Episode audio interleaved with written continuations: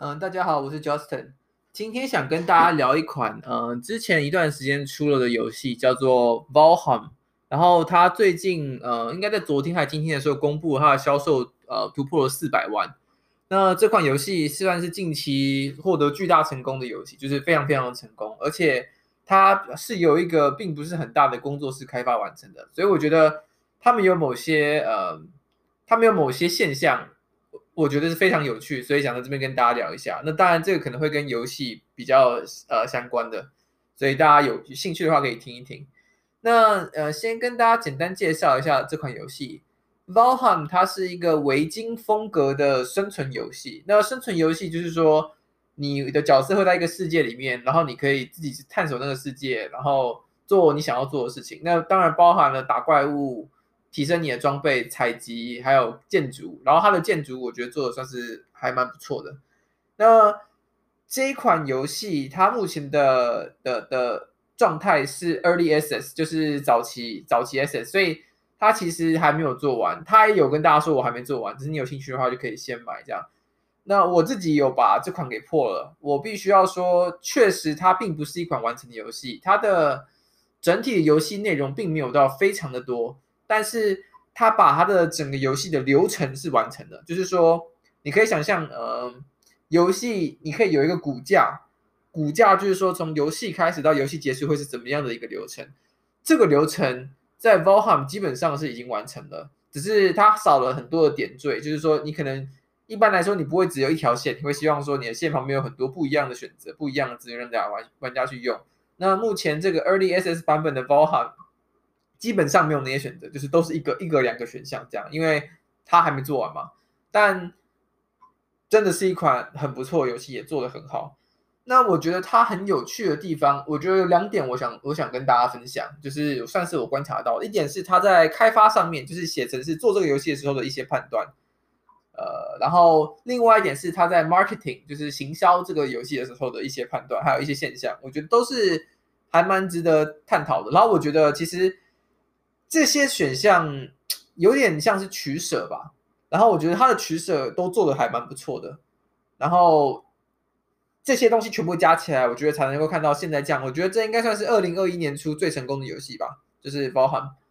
那我们先讲开发的部分吧。那一般来说，现在游戏你嗯，比方说你一个好的大公司出的游戏的游戏的大小，大概可能几十 G 到几一百多 G 不等，就是容量很多。包含这款游戏整款全部安装完一 G，一 G 的游戏的内容大小大概是两千年两千零五年左右吧，那个时候游戏大概是这个大小吧。那现在是二零二零，那出然后人家出了一款一 G 的游戏，然后这个游戏是用一个非常旧的引擎去做的，所以它的能功能其实跟很多新的引擎都不能比。可是因为它很旧，所以它的需求的资源也很少，所以就让的就是说，你其实你的电脑没有那么好，也许可以玩，然后你电脑不用很多容量也可以玩。然后呃，这个某种程度上就有点像是说，我因为把我的电脑弄得没有那么呃不需求没有那么那么高，所以其实让更多人有机会可以玩到这游戏。那这是我觉得近代游戏不常做到，因为近代大家都想大家都想说把画面做得更漂亮啊，然后把东西做得更好啊，所以 Valve 大胆的选择这样子的旧的一个引擎去做，那它的画面确实也不怎么样。那我觉得算是一个很很拥有有。很有很有勇气的尝试，但相对的画面其实有两个部分，一个一个部分是就贴图，就是说东西你一个角色有一个模组，然后这个模组你在上面可以贴一些像题的东西，就是像放一些图片。那它那个贴图的模组图确实是非常烂，可是你那些图出来之后，你要在图上面打光，那人们会就是原来说，如果说一个没有光的房间，你给你看任何颜色你看不到，你必须要打光嘛。我看文章说，Valheim 的开发在光源上面的技术用的是很好的光源，可是它的贴图是很烂的。可是光源有点像是用计算能力去做出来的东西，所以就变成说，光源其实并跟游戏容量没有关系。那跟游戏有容量相关的贴图，它用很简单的，所以它的贴图容量很低，所以造就了一个一 G 的很好的作品。那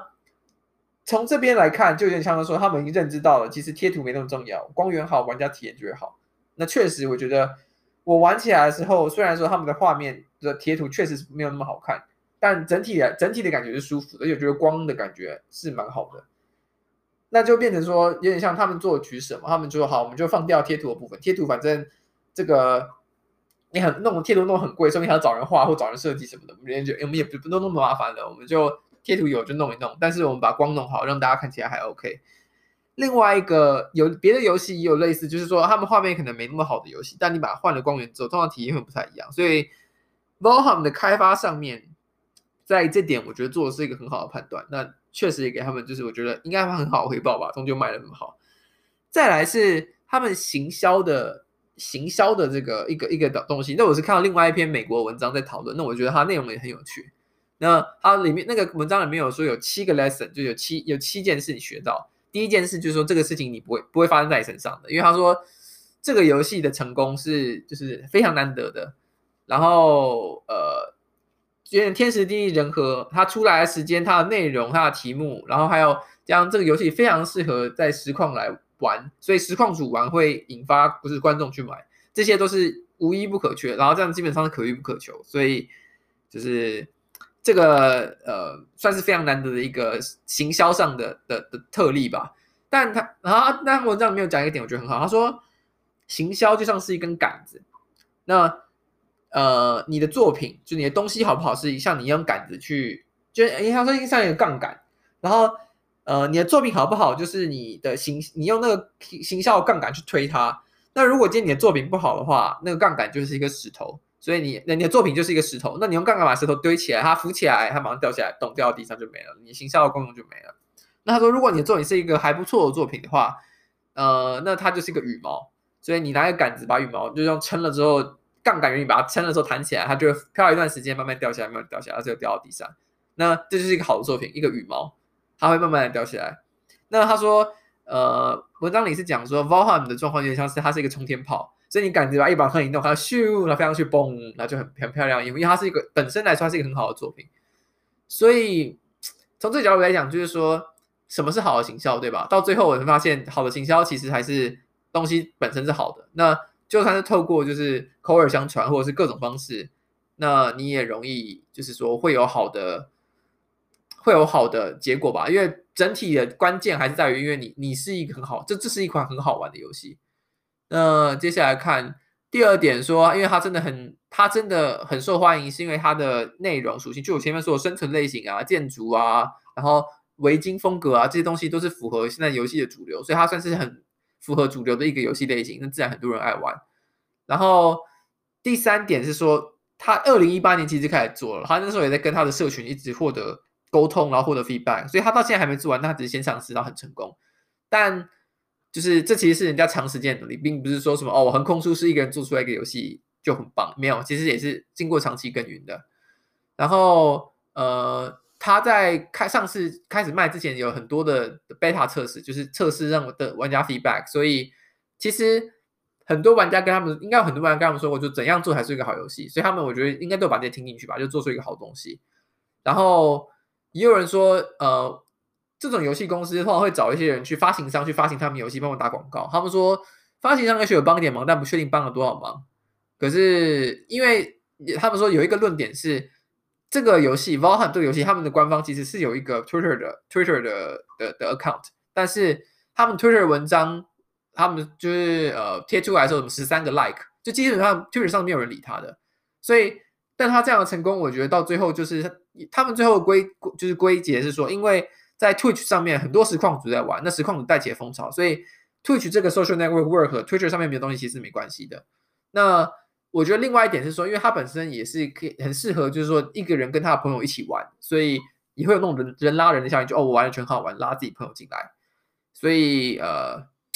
简单来讲，就是算是近期的一个。游戏界的小小奇迹吧。那我我自己也是买了这款游戏，所以我对于能够算是攻逢其胜，也觉得还蛮不错的。那这确实是一款蛮有特色的游戏。如果呃对对于不知道这款是什么游戏的人，我觉得我还蛮蛮推荐玩。而且它它也卖的不贵，它卖十九点九九美金，所以比起很多那种三 A 大作，就是很很大公司出的大作品，通常会卖五十九点九九，它卖的还通常三分之一的价格，所以价格方面我觉得也算亲民。反正真的是蛮特别的。然后其实我之前就想讲一下，就是 Valheim 这个游戏用 Podcast，因为虽然这种就是游戏并不是很主流的题的的题目，但是这个真的我觉得是一个很值得去特别去谈论它，并且记录它的游戏，因为它我觉得真的是带来一个现象那种等级了。那呃，对我自己有玩很多我，我很多我认识也有玩的的，我很很多我认识玩游戏的其他朋友也都有玩，所以然后他们都有可能一起一群人揪在揪在一起玩啊之类的，我觉得真的是蛮棒的，所以。也没我也没有收他们钱，但如果就是观众们有兴趣的话，欢迎去就是去看看这款游戏吧。这真的我觉得是一个近期难得的佳作。对，那当然因为它是 Early Access 嘛，所以它其实也没做完。但我必须要说瑕不掩瑜啊，就这款我觉得真的是可以说瑕不掩瑜，就是它有美好的地，它有没做好的地方，但是真的是整体来说是一款很优质的作品。好了，那今天就先这样。那。我原本有最后一点就是行政公告，就是我原本有想说看有没有办法找到什么热门热门的题目可以来就是蹭嘛。可是像目前来说的话，因为我现在会周一周四播的关系，我其实周四像我今天有上网去搜一下，我没有找到什么有趣的新闻，所以我可能还是会想办法讲一讲像这种我是我自己有兴趣的事情。但我觉得好像也不知道，我觉得我还没有把这个。Podcast 的整个定位给抓住，可能因为观众就就是没有观众吧。有观众的话，你可能会知道说，OK，观众到这个我可以往那边做。但是目前还是没有什么观众。但我会努力说去探索各种各样的题目，那可能会讲各种不一样的东西。那看最后哪一个会比较 attraction 吧。好，那大家就先先讲，那就大伙下礼拜一见，拜拜。